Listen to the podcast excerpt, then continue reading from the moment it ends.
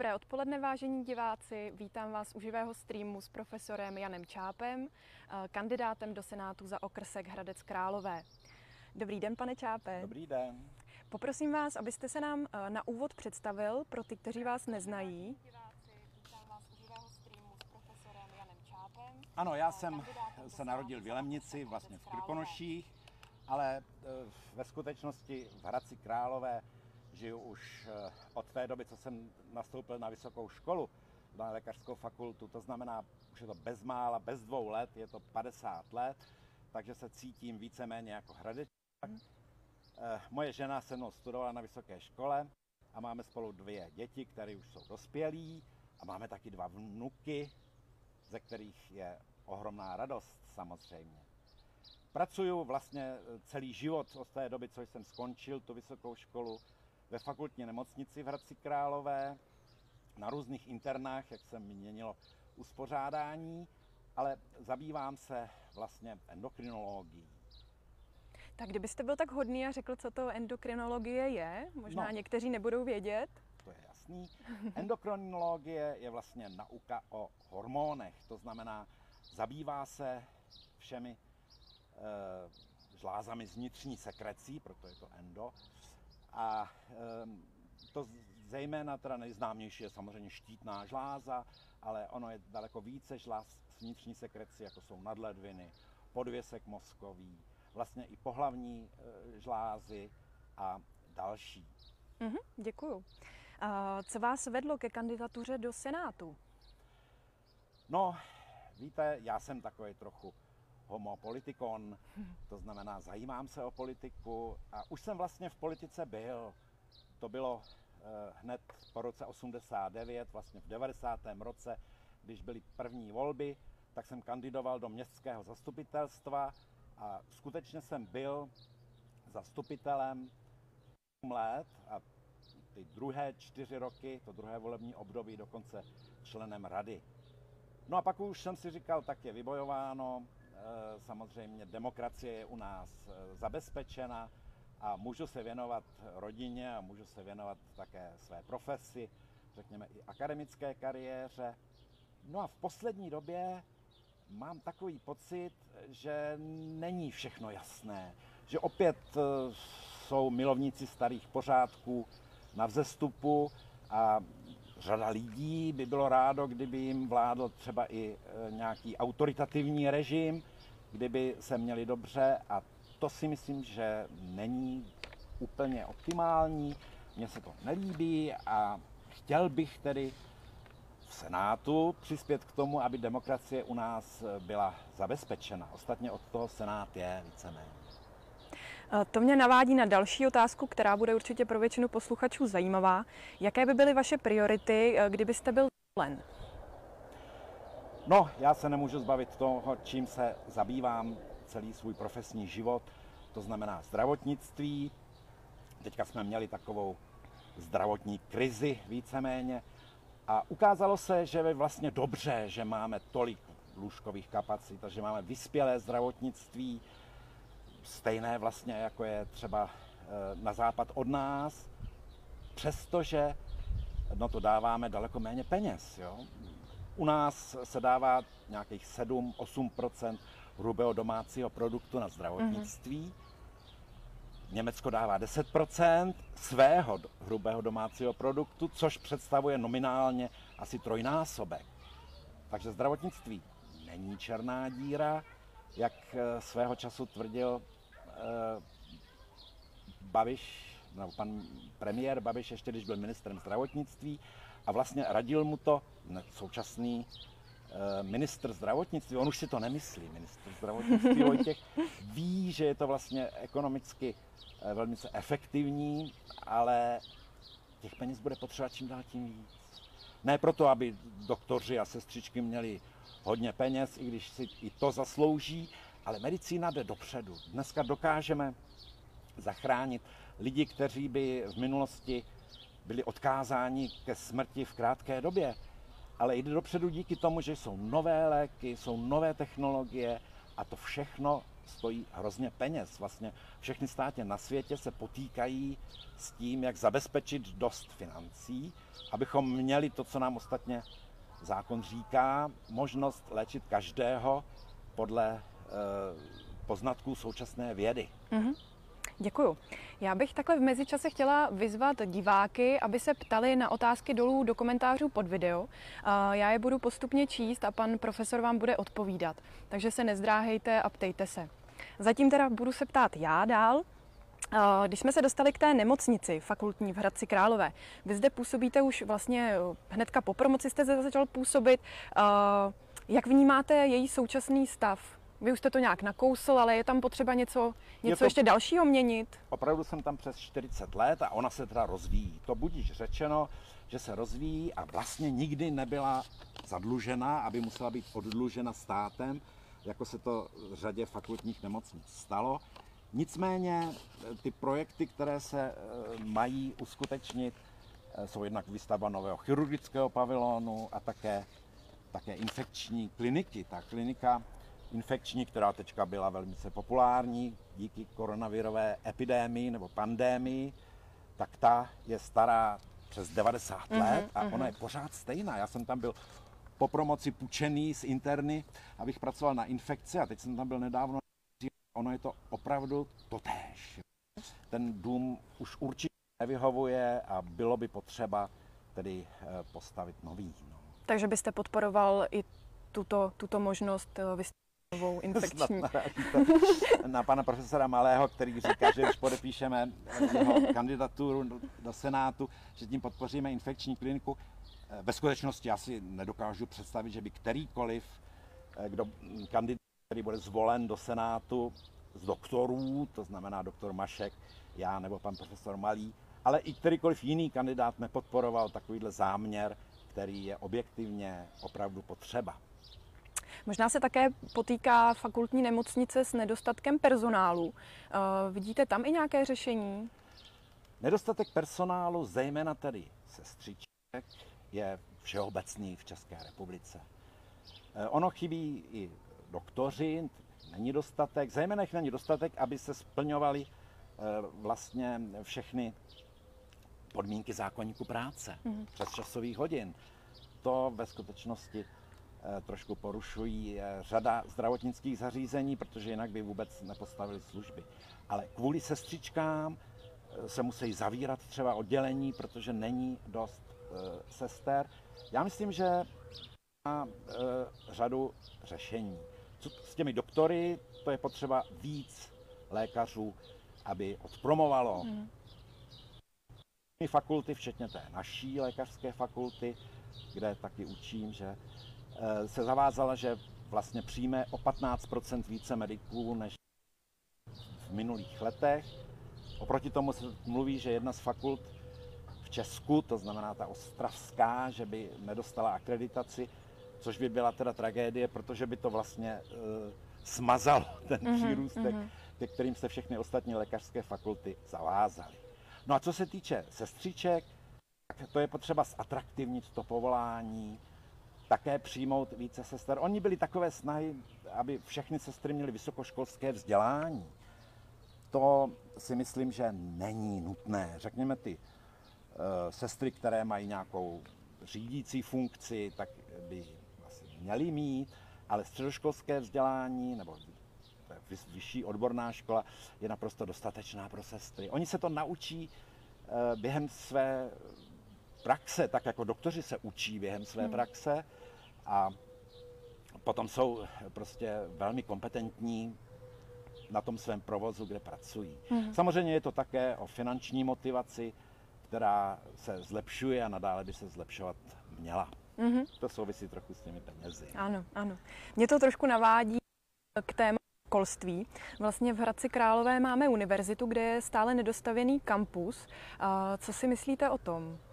No, v Hradci Králové máme Univerzitu Hradec Králové, ta teda svůj kampus má a my trochu závidíme, zatímco dvě fakulty Karlovy univerzity, to znamená lékařská fakulta a farmaceutická fakulta, eh, ty sídlí jinde. Že jo? Ta farmaceutická fakulta to je vlastně panelák, ale je obdivuhodné, že v něm dokážou pracovat na plné obrátky. A byl plán, nebo je stále v plánu, aby byl kampus postaven těchto dvou fakult Karlovy univerzity eh, vlastně před vjezdem do fakultní nemocnice mm-hmm. na té louce. První část už byla postavená a druhá část už se měla vlastně začít stavět. Původně to bylo e, plánováno tak, že už v tomto vlastně plánovacím období e, z Evropské unie by peníze na to byly. Nestihlo se to, to je do roku 2020 nebo respektive 2022 se to smí stavět. Čili je to odloženo na vlastně další, další eh, plánovací období. A to je trošku nejisté popravdě. Hmm, hmm, hmm.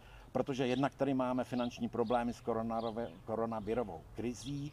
Ono je to tak, že tento projekt byl podpořen eh, komisí pro vědu a inovace mezi deseti projekty, ale je tam taky třeba kampus eh, v Praze, to znamená, tady bude opravdu potřeba všechno lobování, aby se Hradci podařilo ten kampus dostavět tak, jak je v plánu. Mm-hmm. To bych se jistě soustředil, kdyby se mě do Senátu dostat podařilo. Tak to mají studenti jistě radost teďkon. Přesunula bych se k dalšímu aktuálnímu tématu, které teďkon Hradečáky určitě zajímá. A nejenom. A to je vlastně přírodní památka na plachtě. Jestli byste trošku třeba pro lidi, kteří nevědí, co to je, co to je vlastně za, za oblast a co se tam teď děje. To je oblast kraji Hradce Králové, vlastně za továrnou Petrov, když se jede směrem do Brna, eh, mezi vlastně zástavbou, tím předměstím a lesem. Původně to byly nějaké městské pastviny, ještě za první republiky nebo za Rakouska-Uherska. Potom to byla vojenská, vojenské cvičiště. Ještě já si pamatuju, když jsem nastoupil na, vojensk, na vysokou školu v roce 72, tak jsem tam šel cvičit vojenskou přípravu. Kopali jsme okop pro ležícího střelce, v tom písku to docela šlo. A ti vojáci tam vlastně udělali, jak tam jezdili těžkou technikou, taková jezírka, ve kterých se uhlí, uhnízdil ku podivu vzácný hmyz, jsou tam vášky, jsou tam vzácné květiny, eh, i masožravé, je tam mhm. rostnatka okrouhlolistá, hmm. která eh, vlastně se jinde nevyskytuje.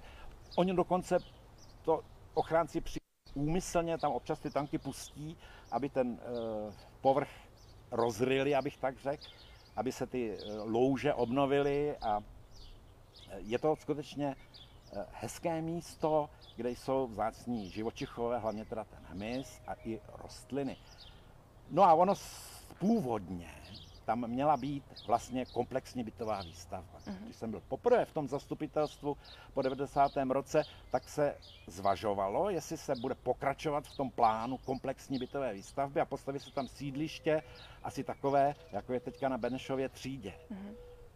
No nakonec se to neuskutečnilo, nevím proč, možná, že se nechtěli stavět paneláky, nebo na to nebyly peníze.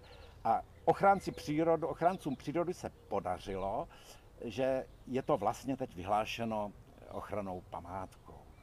No a teďka na okraji té zóny jsou postaveny sklady a teďka sídliště nové, které se jmenuje Rezidence na Plachtě a v plánu bylo postavit tam silnici vlastně po okraji té přírodní památky, což vyvolalo velký tedy nesouhlas mm-hmm. obyvatel. Ehm, byla na to dána teďka nějaká studie, ale obávám se, že pravděpodobně teda nebude dobře byť malý kousek té přírodní památky ukrojit. Hmm. Dobře, děkuju. Já už tady mám první dotazy od diváků, tak uh, nějaký přečteme. Tak, Lukin Klaška se ptá, myslíte, že přijde druhá vlna koronaviru? Jak ji předejít? On to ve skutečnosti nikdo neví. Já doufám pevně, že nepřijde, nebo alespoň ne tak dramatická, jako jsme zažili letošní jaro.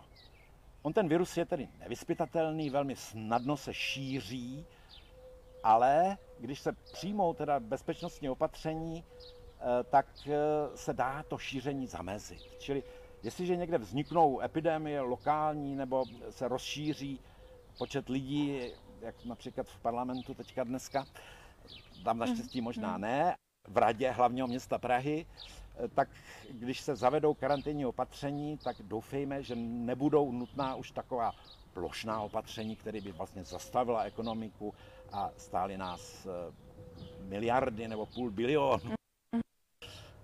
Je to nebezpečný virus, ale dá se naštěstí tedy eh, těmi karanténními opatřeními jeho šíření zastavit. To hmm. už o něm víme. Jsme už asi i připravenější. Jsme určitě připravenější. Tak, další otázku tady máme od Jolany Dvořákové. Dobrý den, mám otázku na pana profesora. Jak dokáže skloubit náročnou práci v nemocnici s politikou? No, těžko. Moje žena mě teďka v poslední době říká, že mi vidí na Facebooku více než doma. Takže samozřejmě... Zdravíme. Dobrý den, paní Zdravíme, Čápová. se paní Čápová dívá. Ale eh, je to náročné. Samozřejmě, já plně pracuji na plný úvazek a ještě k tomu sloužím, takže eh, je tomu potřeba obětovat dost teda svého volného času. No nebo respektive žádný mě skoro nezbývá. Rozumím. A kdybyste se eh, stal senátorem, jak, jak to půjde dohromady? No to bych samozřejmě musel stát pracovat eh, na full time mm-hmm. ve mhm, fakultní mm-hmm. nemocnici. Možná, že bych si nechal jenom nějaký kousíček, abych úplně nevypadnul z kontaktu se s pacienty a s kolegy. Ale to samozřejmě by hlavní full-time job byl ten hmm, senát, hmm. to je jasné. Když už jsme se dostali k tomu koronaviru, tak co byste dělal vlastně na vrcholu té koronavirové krize? No tak já jsem to měl docela jednoduché.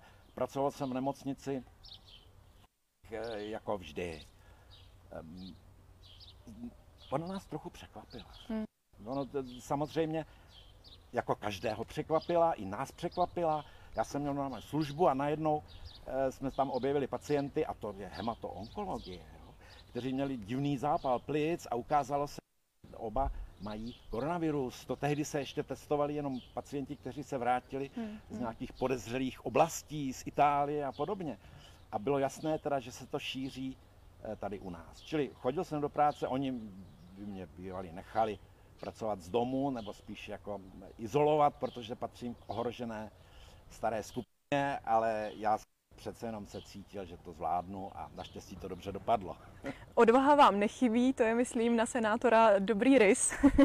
tak, eh, zeptám se dál. Uh, jestli si myslíte, že máme udržovat vztahy s Tajvanem?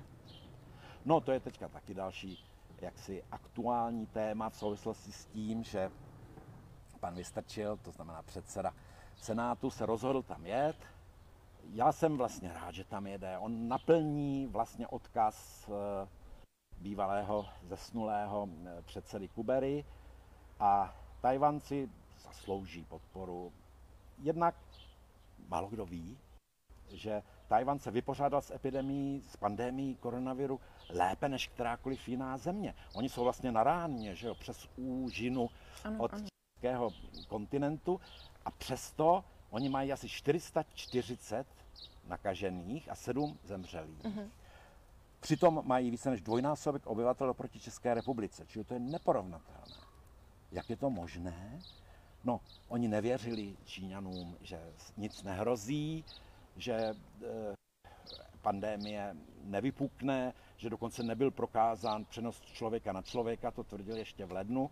A hned každého, kdo přijel z Číny, tak eh, testovali a když byl sebe méně podezřelý, tak ho dali do karantény a tím vlastně ubránili se té epidemii. Jo? Čili pro, z toho mimo jiné vidíme, že ten virus je sice zákeřný, velice snadno se přenáší, ale když se zavedou karanténní opatření, tak se ten přenos dá zastavit. No a konečně eh, ty důvody, proč bych tam jako neměl jezdit, aby se nezlobila komunistická Čína, já pamatuju, že jsme se hrbili a dělali jsme přesně jenom to, co komunistická diktatura, sovětský svaz nařídil a jsem rád, že už tomu tak není. Tak já ještě jednou eh, požádám diváky, prostor na dotazy. Můžete se pana profesora zeptat na cokoliv vás zajímá. Hned, jak se mi tady dotaz objeví, tak, eh, tak ho přečtu. Tak, eh, Zeptám se dál. Vy jste se v jednu dobu v politice už angažoval.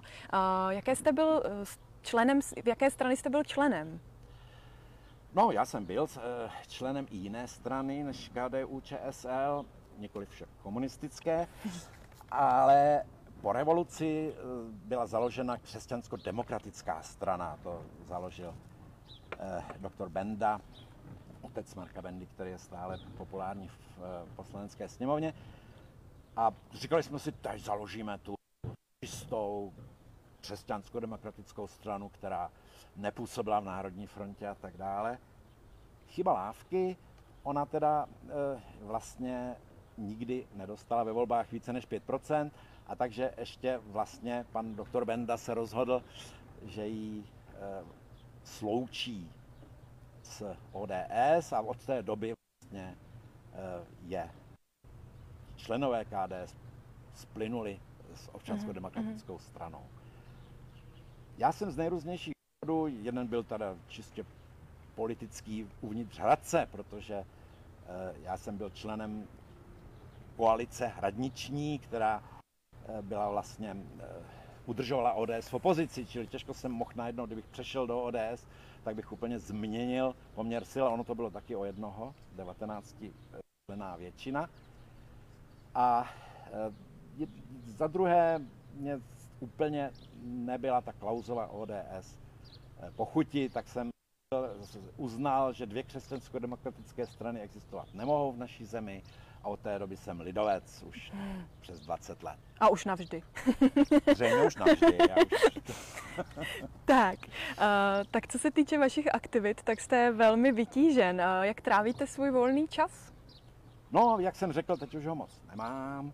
Mě bavilo fotografování. Fotografoval jsem ptáky, stativ, měl jsem dlouhý sklo, jak se říkají fotografové a jsem na ptáky za bukem a kromě toho rád chodím teda do přírody e, s pejskem, abychom nechodili jen tak z Bůh dárma, hmm. tak, jsem, e, tak jsme začali hledat kešky. Ne mm-hmm, takové ty, mm-hmm. to jsou takové schránky, které někdo na internet umístí jejich lokalizaci a schová je tam a tam je zápisník, do kterého se můžete zapsat když se podaří vám najít. No a e, tak jsme už odlovili všechny kešky, které jsou v Orlických horách a v Krkonoších a tak mm-hmm, dále. No mhm. teď už na to mám méně času a se už taky má 16 let, takže toho moc neujde. Já ostatně už taky ne. Tak, uh, kde budete letos strávit dovolenou? No, i ta dovolená je trochu poznamenána hmm. Eh, blížící se volební kampaní, ale já jsem ani neplánoval, že bychom někam jeli. Dokonce ani před koronavirovou krizí jsem neplánoval, že bychom jeli do zahraničí. Já vemu vnuky a pojedeme na Benecko, to je v Krkonoších, kde je ještě domek po rodičích, kde jsem se rodil, teda ne v tom domku, ale v Jelenici. A tam budem trávit teda dovolenou, budem jezdit na výlet a budem chodit po horách a už se na to velmi těší. Mm-hmm. Tak jo, máme tady další dotaz. Dobrý den, chtěli bychom se zeptat, co říkáte na to, že by někteří politici Senát nejraději zrušili? No, to samozřejmě, oni by ho zrušili, zejména ti politici, kteří e, tam nemají většinu. Že jo. E, oni by ho zrušili, že je zbytečný, ale on teda rozhodně zbytečný není. Je to takový strážce demokracie, kterýkoliv, jakýkoliv zákon, když přijme poslanecká sněmovna a tam to bývá e, výsledek různých politických tahanic, bojů a o několik hlasů se to třeba přehlasuje a teď to přijde do poslanecké sněmovny, kde si představuji, že by měla být jako taková eh, rada moudrých hlav, hmm. který by posoudili to z různých stran a jestli ten zákon opravdu nemá nějaké chyby a když naznají, že má, tak se k němu můžou vyjádřit a vrátit ho do té poslanecké sněmovny. Čili Senát má rozhodně význam jako taková místka, aby jsme úplně eh, špatné zákony nepřijímali. Samozřejmě poslanecká sněmovna má tu moc kvalifikovanou většinou, to znamená více než 100 eh, hlasy eh, ten Senát přehlasovat. Ale kromě toho některé zákony to jsou ty ústavní zákony, které vlastně by mohly změnit politický systém v naší zemi a mohly změnit teda vůbec eh, demokratické fungování našeho státu, musí být přijaty oběma komorami, to znamená, ten Senát má zase tu možnost jakoby pojistky demokracie a kdyby někdo chtěl vyhlásit referendum o vystoupení z Evropské unie, tak to přes Senát neprojde. Jo? A nebo dokonce chtěl přímo vystoupit z Evropské unie, udělat Czexit. Takže je dobré, že on se volí úplně jinak, že tam je většinový systém a že se volí na třetiny každý dva roky. Čili vlastně nějaké výkyvy veřejného mínění, které mohou vlastně změnit poslaneckou sněmovnu tu eh, na jednu stranu, tu na druhou stranu, jsou tím eh, senátem vlastně trochu vyvážený.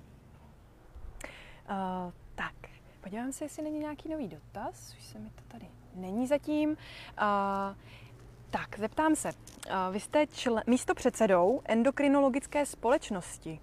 Čím se tady ta společnost zabývá? No, co, co je endokrinologie, už jsem řekl.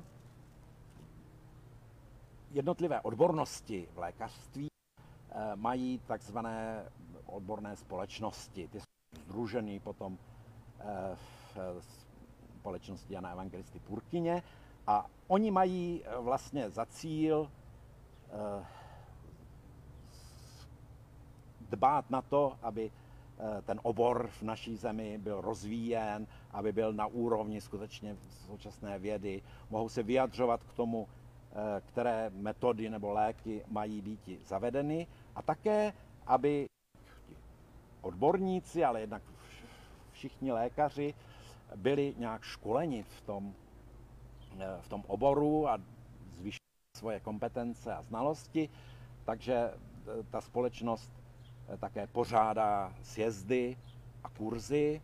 My tady v Hradci Králové pořádáme eh, už tradičně každé dva roky eh, vlastně takový postgraduální kurz, na které zveme odborníky z celého Česka a tam mají možnost, a je to velice oblíbené, se dozvědět novinky z toho oboru a co je, řekněme, nového. A kromě toho stále ještě česko-slovenské endokrinologické dny, to je spíš takové jako vědecké sympózium, se mají jeden rok v Česku, jeden rok na Slovensku a e, tak udržujeme vlastně styky s Českou republikou a Slovenskem, tak jak to bylo zavedeno už před 40 lety, mm-hmm. když vznikla endokrinologická společnost. Tohoto tématu týče, já jsem tady od vás dostala knížku, kterou jste napsal. Já ji takhle ukážu o hormonech vážně i nevážně, napsal jí pan uh, Jan Čáp. Jestli nám o tom něco řeknete, určitě kdyby vás někdo potkal, tak mu ji rád dáte, že jo? Já samozřejmě budu rozdávat teďka, kde to bude možné a napíšu každému věnování, když o to bude stát. Eh, já jsem se snažil uh, to přížit vůbec, co to jsou ty hormony a uh, některé perličky tam taky, uh, řekněme, zábavnou formou podat. Třeba byl Goliáš opravdu obr, proto, že měl poruchu podvězku mozkového a dělal moc růstové hormony podobně. Takže rád samozřejmě tuhle knížku budu rozdávat. Takže si, až potkáte pana Čápa, tak víte, o co si říct. tak, já se ještě vrátím k, nějaké, eh, k nějakým otázkám okolo Hradce Králové. Eh, vlastně eh, nebo ne kolem Hradce Králové, ale, nebo jo, jo. Jak udělat z Hradce Králové opět salon republiky?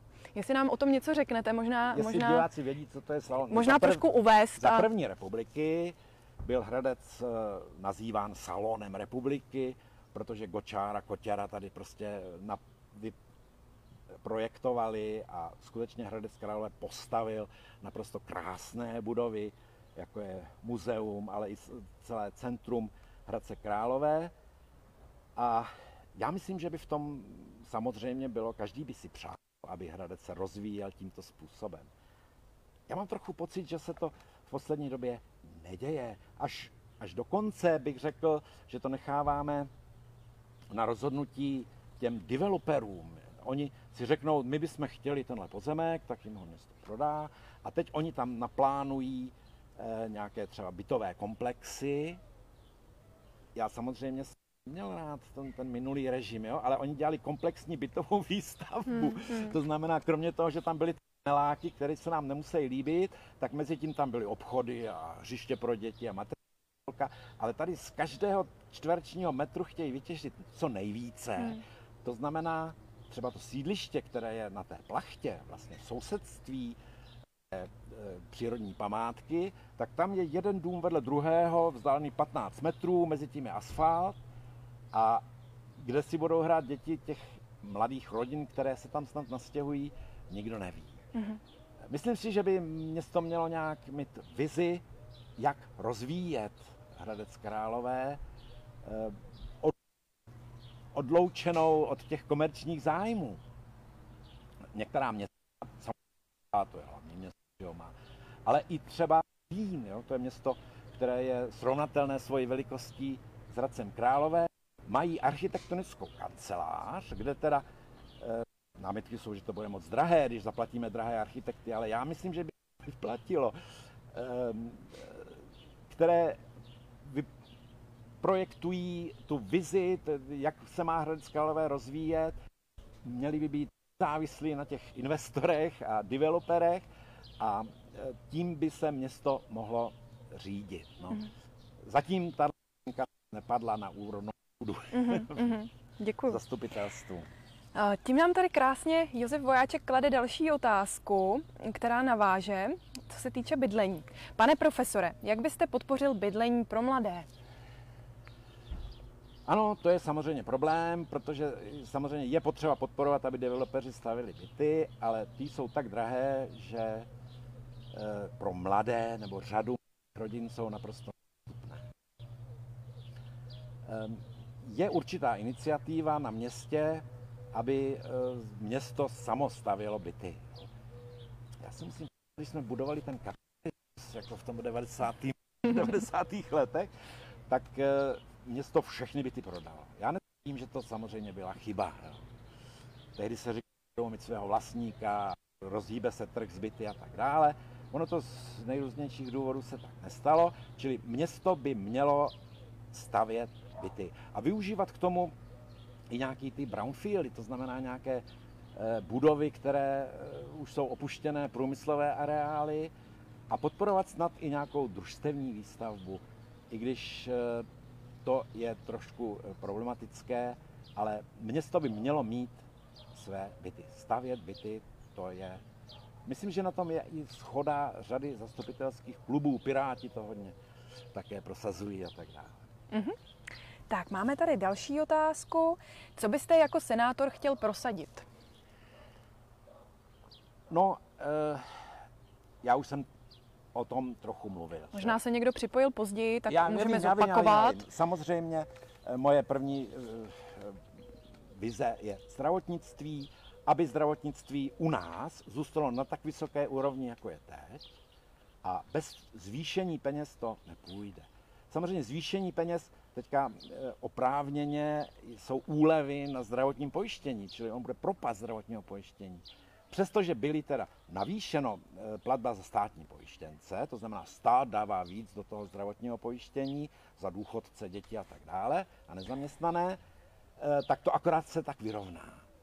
Ale protože máme-li uchovat tu vysokou úroveň zdravotnictví, těch peněz bude objektivně potřeba více, tak nezbývá než do toho peníze dávat eh, i ze státního rozpočtu, tak, aby se to bylo aspoň řekněme 9-10% hrubého domácího produktu. Další věc, eh, která mě samozřejmě leží na srdci, je životní prostředí. Bez, to ne, že příroda je krásná, to je taky, ale bez eh, přírody by bychom vlastně umřeli nebo nemohli žít. Že jo? Bez eh, zeleně by nebyl kyslík a nebyl spotřebován kysličník uhličitý. A my máme vlastně vůči našim dětem závazek, abychom jim nepředali zdevastovanou krajinu. Čili eh, cokoliv by bylo ve prospěch tedy ochranu životního prostředí, včetně nakládání s odpady, eh, udržování vody a tak dále, tak to rozhodně budu podporovat. Mm-hmm. Tak to bych se zase zeptala já. Třetí věc je ta demokracie, že? Mm-hmm. protože, jak jsem řekl, mám určité trošičku obavy a Senát je právě ta organizace, jak jsem o tom mluvil, že některé stěžejní zákony, ústavní zákony musí být schváleny Senátem, tak to je pojistka demokracie. Mm-hmm.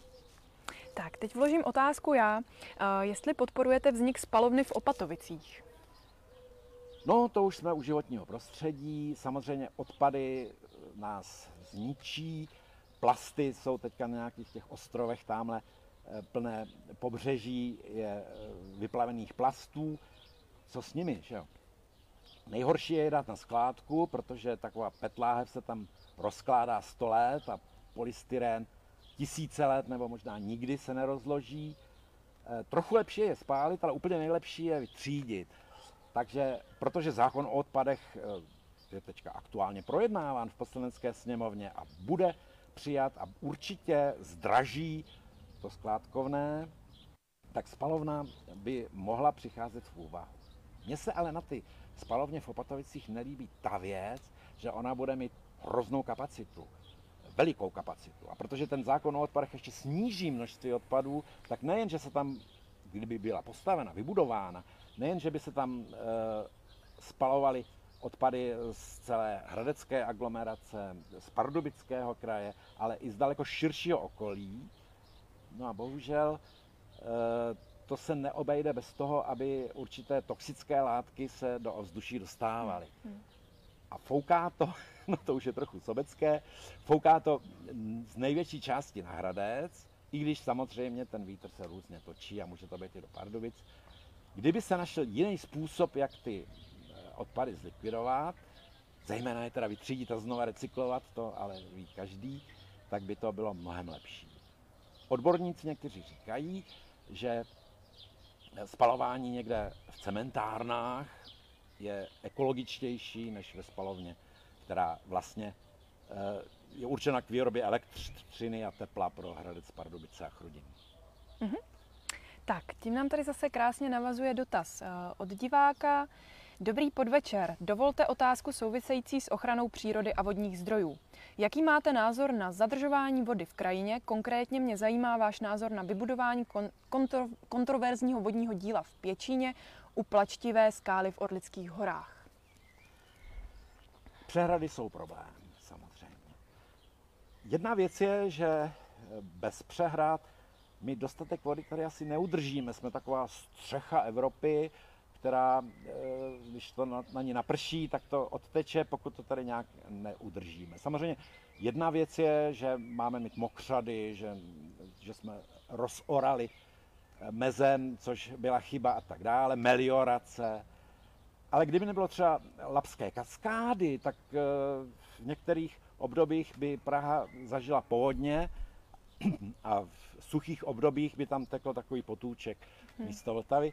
Čili ty přehrady svůj význam mají. Já teda se musím přiznat, že o Pěčíně eh, pod pleštivou skálou toho mnoho nevím, ale vždycky, když se má postavit přehrada, tak musíte zničit nějaké krásné údolí, že jo? to musí být hluboké údolí, jinak by tam ta přehrada ani technicky postavit nešla. Eh, svého času se mluvilo o přehradě v Mělčanech, to už samozřejmě padlo, tam měla být na řečce Dědina, která dneska byla vyhlášena přírodní památkou. Možná, že to dopadne i tak v těch Orlických horách.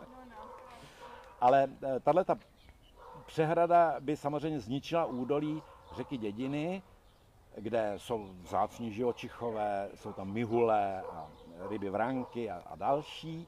Na druhou stranu zase ale vypočetli vodohospodáři, nebo zjistili průzkumem vodohospodáři, že eh, by ta zadržená voda pronikala e, dolů do hlubokých vod, ze kterých Hradec Králové bere vodu a které začínají vysychat. Prostě už to nestačí pro Hradec Králové, čili tahle přehrada by na druhou stranu zase eh, způsobila, že by Hradec Králové měl kvalitní podzemní vodu. To je pasé, že jo? to už nikdo nezmění, protože ta přírodní rezervace tam byla vyhlášena a je tam dneska jenom suchý polder. Čili vždycky je tady pro že se zadrží voda a budou vodohospodářské eh, užitky a proti, že se zničí nějaké krásné údolí. No. Je to jistě těžké rozhodování, ale nějakou přehradu asi postavit budeme muset. Když už jsme u tohoto tématu, tak eh, se zeptám obecně, eh, jak bojovat se suchem, jaký na to máte názor? No, já už teda samozřejmě přehrady jsou jedna věc, zadržovat dešťovku, to asi nebude kvantitativně dostačovat. Čili e, úplně nejdůležitější je změna, e, já bych řekl, hospodaření na poli. Jo.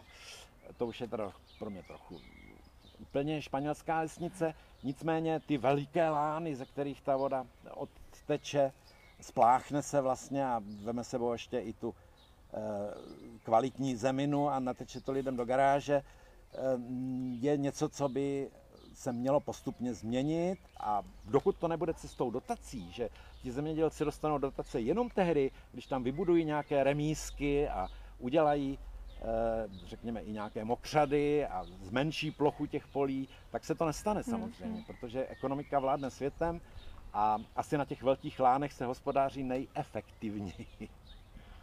Tak máme posledních pár minut, tak uh, jestli máte ještě nějaké dotazy, tak neváhejte a pište. Uh, já se ještě zeptám, uh, vy vlastně působíte tady v katedrále ve sboru. Řeknete nám o tom no něco? jo, vidíte, to je ten další volný To je volný čas, ano. To je moje záliba, že zpívám, já jsem vždycky rád zpíval. Když jsme měli eh, malování, kreslení bylo hrozný ve škole. Ale když jsme konečně měli zpěv, nebo jsme si měli vybrat na gymnáziu mezi zpěvem a malování, to bylo něco.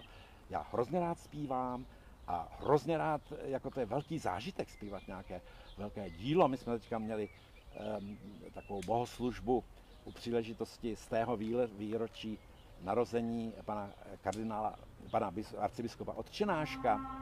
A tam bylo Mozartovo requiem, no to je dílo jako hrom a když mi vlastně, abychom ušetřili, zpíváme i ta sola, hmm. jako několik, který samozřejmě hlasů, ne, že bych to zpíval já solo, tak to je něco, co mě opravdu teda naplňuje.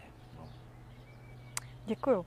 Tak, dotazy teď zatím žádné nemáme, tak uh, ještě se zeptám, bude určitě zajímavý, zajímavé eh, zdůraznit vlastně, uh, kdy proběhnou senátní volby a pro, jak, pro jakou oblast vlastně vy kandidujete, kdo vás může volit, z jaké oblasti? No, senátní volby jsou vždycky vlastně ve třetině volebních obvodů jednou za dva roky, tak aby, protože to je na šest let, tak vždycky třetina se obnoví. Letos to spadá na Hradec Králové, to znamená, je to ten obvod 45, je vlastně především Hradec Králové a část uh, území, které je na západ od toho, to znamená Nechanice, Nový Bíčov a řada těch vesnic, které jsou v tom volebním obvodu. Nekreje se to s, kra- s okresem třeba Hradec mhm, Králové. Mm-hmm. Takže to si zjistěte, jestli spadáte do tohoto okrsku. A e, nevím, jestli jsme řekli, kdy budou, jsou první, tý, první víkend Jsou v říjnu. první víkend v říjnu. Je to Takže nezapomeňte, nezapomeňte přijít volit pana Oni profesora Čápa. Zároveň volby do krajského zastupitelstva. Takže ano. Tak to první jo? kolo bude asi celkem eh, propagováno jinak. Tak další otázky nemáme, uh, tak já bych asi tímto uzavřela tento vstup a uh, Chtěla bych vás vyzvat, abyste se stali fanoušky pana profesora Čápa na Facebooku, kde sdílí eh, aktuální informace, akce, kde ho můžete potkat a popovídat si s ním. Určitě se s vámi rád potká a tímto se s vámi eh, rozloučíme, pokud ještě Já nechcete děkuji, něco dodat. Já děkuji za milou společnost a všem, kteří snad měli tu chuť mě sledovat. Děkuji. Děkujeme, nashledanou.